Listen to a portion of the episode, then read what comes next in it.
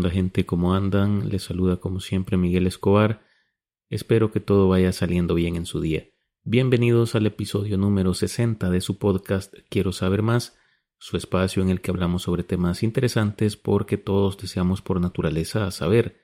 Y con eso en mente los invito a revisar los capítulos anteriores si esta es su primera vez por acá. Hoy les voy a hablar sobre el tema del lenguaje, un tema bien importante que todos deberíamos conocer a profundidad o al menos tener nociones básicas, pero en verdad resulta ser muy desconocido para casi todos. Y pensándolo bien, si esto no existiera, no podríamos comunicarnos y quizás no hubiesen existido nunca los avances tecnológicos que hoy en día conocemos y los que están por venir. Así que, sin más, comenzamos. El lenguaje es un sistema complejo y universal que utilizan los seres humanos para comunicarse y expresar ideas, pensamientos, emociones y experiencias. Es una capacidad eh, distintiva de la especie del Homo sapiens y se considera una característica central de nuestra cultura y sociedad. Aunque casi hasta finales del siglo XX se establecía taxativamente una diferencia absoluta entre el lenguaje humano y la comunicación animal, la acumulación de gran cantidad de estudios sugiere que muchos animales, especialmente con áreas cerebrales corticales desarrolladas, por ejemplo los bonobos, chimpancés y otros primates, así como eh, algunos cetáceos, em, aves, especialmente loros y cuervos, además de elefantes, perros, eh, gatos, etc., poseen formas de comunicación bastante más complejas, y más cercanas al lenguaje humano. La facultad eh, del lenguaje no es resultado de un aprendizaje, sino que es más eh, un rasgo congénito, es decir, nace con el ser humano. Además, se presenta de igual manera en todas las personas, independientemente del momento histórico, del lugar geográfico o de em, cualquier otra circunstancia que se puedan imaginar. Es decir, esta característica es universal las lenguas pueden aprenderse y olvidarse, pero la capacidad del lenguaje no. Y es que el lenguaje no se limita únicamente al habla oral, sino que también incluye formas de comunicación escrita y gestual. Es una herramienta poderosa que permite la transmisión de información, la organización del pensamiento y la creación de significados compartidos entre individuos y comunidades. En el fascinante mundo del lenguaje, la comunicación ha sido el pilar fundamental para la existencia humana. A lo largo de su evolución, este sistema complejo y versátil ha experimentado cambios notables, adaptándose a las necesidades de las sociedades y desarrollándose a través de diversos mecanismos que en la actualidad abarcan una serie de símbolos y signos de lo que se denota la complejidad que ha alcanzado. Por ejemplo, un pulgar arriba simboliza eh, algo positivo, mientras que un pulgar abajo simboliza algo negativo. La luz roja de un semáforo es eh, una especie de mensaje que invita a detenerse, mientras que, por ejemplo, la luz verde del semáforo indica lo contrario, es decir, que pueden seguir con su marcha. Todos estos eh, signos y símbolos vienen siendo parte de lo que es la construcción del lenguaje como lo conocemos hoy en día. Esta habilidad única del Homo sapiens ha sido objeto de intensos estudios, y a pesar de ello su origen exacto es uno de los enigmas más complejos y debatidos en el campo de la ciencia. No hay un consenso eh, definitivo sobre cómo y cuándo surgió el lenguaje, pero existen varias teorías respaldadas por investigaciones y evidencia científica. La primera de estas es la teoría de la evolución gradual, sugiere que el lenguaje humano se desarrolló a través de un proceso evolutivo gradual a lo largo de miles de generaciones. Los antepasados humanos tenían sistemas de comunicación más primitivos basados en gestos, vocalizaciones y expresiones faciales. Con el tiempo, estos sistemas se fueron volviendo más complejos y estructurados, dando lugar al lenguaje oral. La segunda de las teorías es la de la selección natural. Algunos investigadores creen que el lenguaje pudo haber surgido como una ventaja adaptativa para los primeros humanos. Aquellos individuos que podían comunicarse de manera más efectiva tenían una mayor capacidad para cooperar, cazar en grupo, compartir conocimientos y transmitir información útil para la supervivencia. La tercera teoría que vamos a tratar es la teoría social. Esta es otra perspectiva y sugiere que el lenguaje se originó a través de la necesidad social. Los humanos, como seres sociales por naturaleza y la comunicación verbal, habría sido esencial para mantener y fortalecer los lazos sociales dentro de las comunidades. Y la cuarta teoría que vamos a mencionar es la teoría gestual. Algunos investigadores plantean la idea de que el lenguaje podría haber evolucionado a partir de sistemas de comunicación gestual exclusivamente. Argumentan que los gestos y las expresiones corporales desempeñaron un papel primordial en la comunicación humana temprana y que gradualmente se desarrollaron en un sistema más complejo que involucraba sonidos y palabras. Es importante tener en cuenta que estas teorías no son mutuamente excluyentes como lo pueden ustedes evidenciar, y es posible que varios factores mezclados entre ellas hayan contribuido al surgimiento del lenguaje humano. Desafortunadamente, debido a la naturaleza efímera del lenguaje hablado y la falta de evidencias arqueológicas directas, es difícil obtener una imagen completa y precisa del proceso exacto de cómo surgió el lenguaje. Sin embargo, los estudios interdisciplinarios que abarcan campos como la antropología, la lingüística, la psicología y la arqueología continúan explorando este enigma para arrojar luz sobre nuestros orígenes comunicativos. La teoría más aceptada es que el lenguaje surgió en torno al año 200.000 a.C., momento en el cual el ser humano ya había desarrollado tanto capacidades físicas para producir sonidos lingüísticos, así como la capacidad mental suficiente para reconocer, identificar, diferenciar y manipular estos al producirse en su entorno. La disciplina científica que se encarga del estudio del lenguaje en todas sus manifestaciones y dimensiones es la lingüística. Los componentes básicos del lenguaje, como los fonemas, se combinan para formar palabras que a su vez se organizan en frases y oraciones. Esta riqueza estructural permite eh, una expresión infinita y compleja. Resulta entonces lógico decir que los lingüistas analizan la estructura del lenguaje en cuanto a su fonología, la morfología, la sintaxis, la semántica y la pragmática. Personalmente considero que para usar de mejor manera el lenguaje, y no solo usarlo, sino también comprenderlo, cosa que no sé si alguna vez se lo han preguntado, es decir, eh, si hablamos bien o si pudiéramos mejorar en cuanto a nuestra manera de expresión. Bueno, al menos yo sí me lo he preguntado más de alguna vez, pero creo que es vital entender estas tres dimensiones del lenguaje, estas últimas que les mencioné, y las vamos a desarrollar aquí y ahora.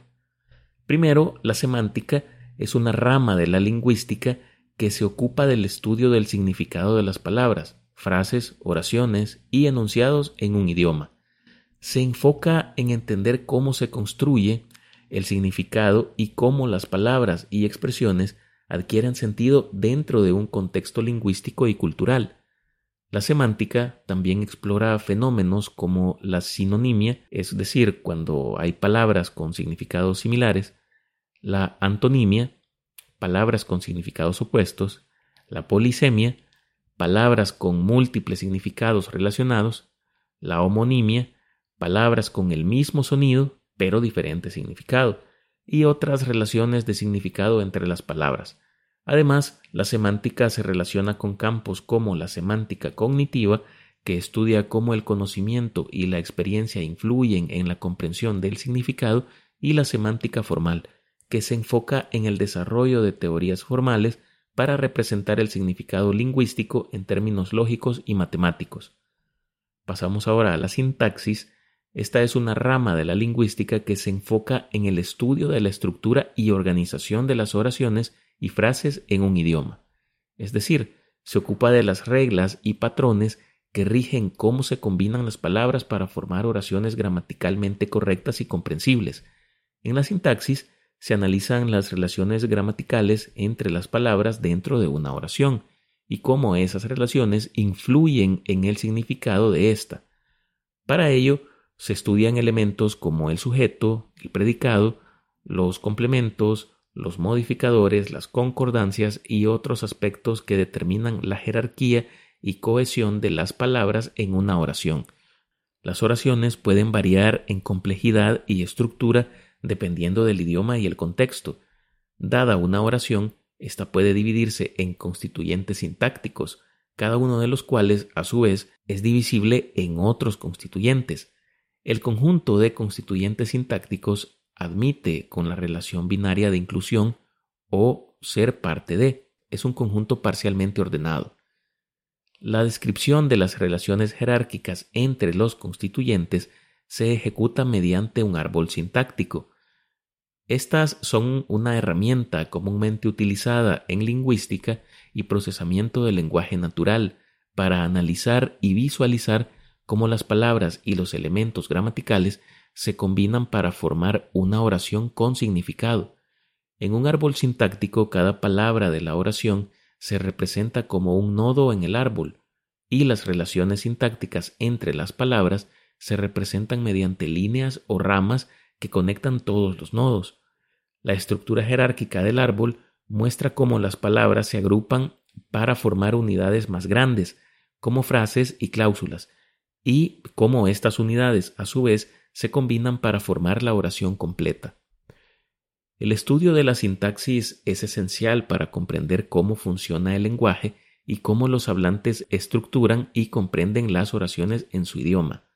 Los lingüistas, investigadores y gramáticos analizan la sintaxis para describir y explicar las reglas gramaticales de diferentes lenguas, lo que a su vez tiene implicaciones en la enseñanza de idiomas, la traducción y el desarrollo de herramientas de procesamiento del lenguaje natural en el ámbito de la inteligencia artificial. Por último, vamos a analizar la pragmática, que se ocupa del estudio del uso del lenguaje en el contexto de la comunicación humana.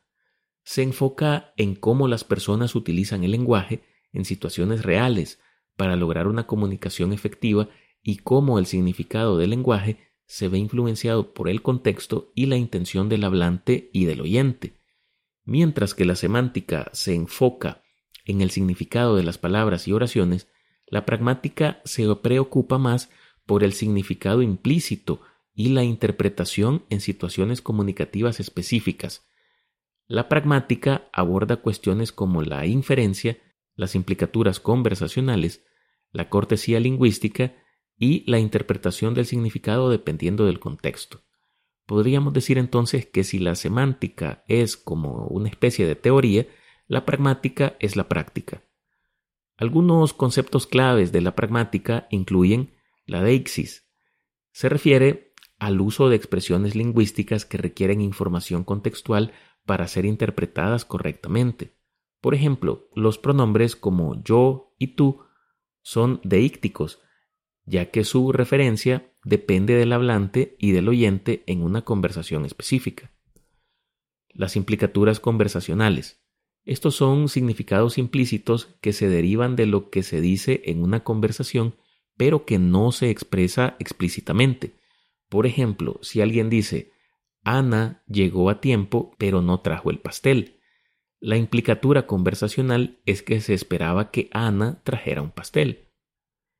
Pasamos a los actos de habla, que también es parte del estudio de la pragmática, y esta se refiere a cómo los hablantes realizan diferentes actos al utilizar el lenguaje, como por ejemplo hacer promesas, pedir favores, ofrecer información, dar órdenes, etc.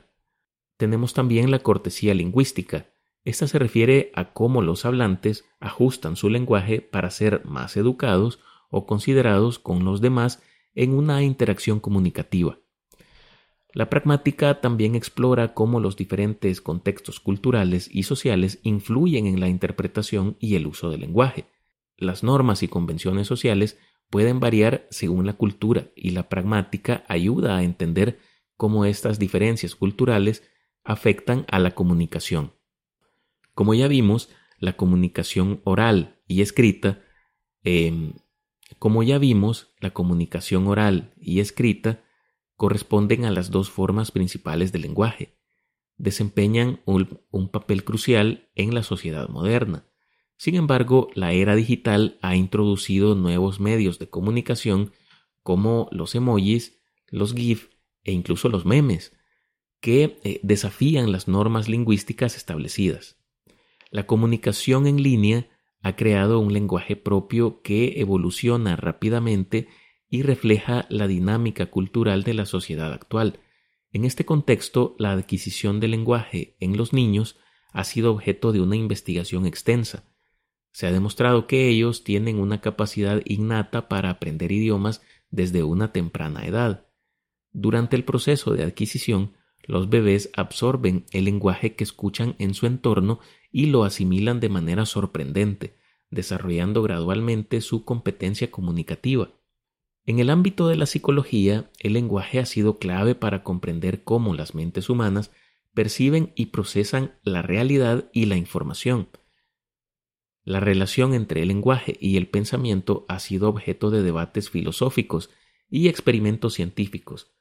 Algunos argumentan que el lenguaje influye en la forma en cómo pensamos, mientras que otros afirman que el pensamiento determina la estructura del lenguaje. El uso del lenguaje no solo refleja la cultura de una sociedad, sino que también la moldea.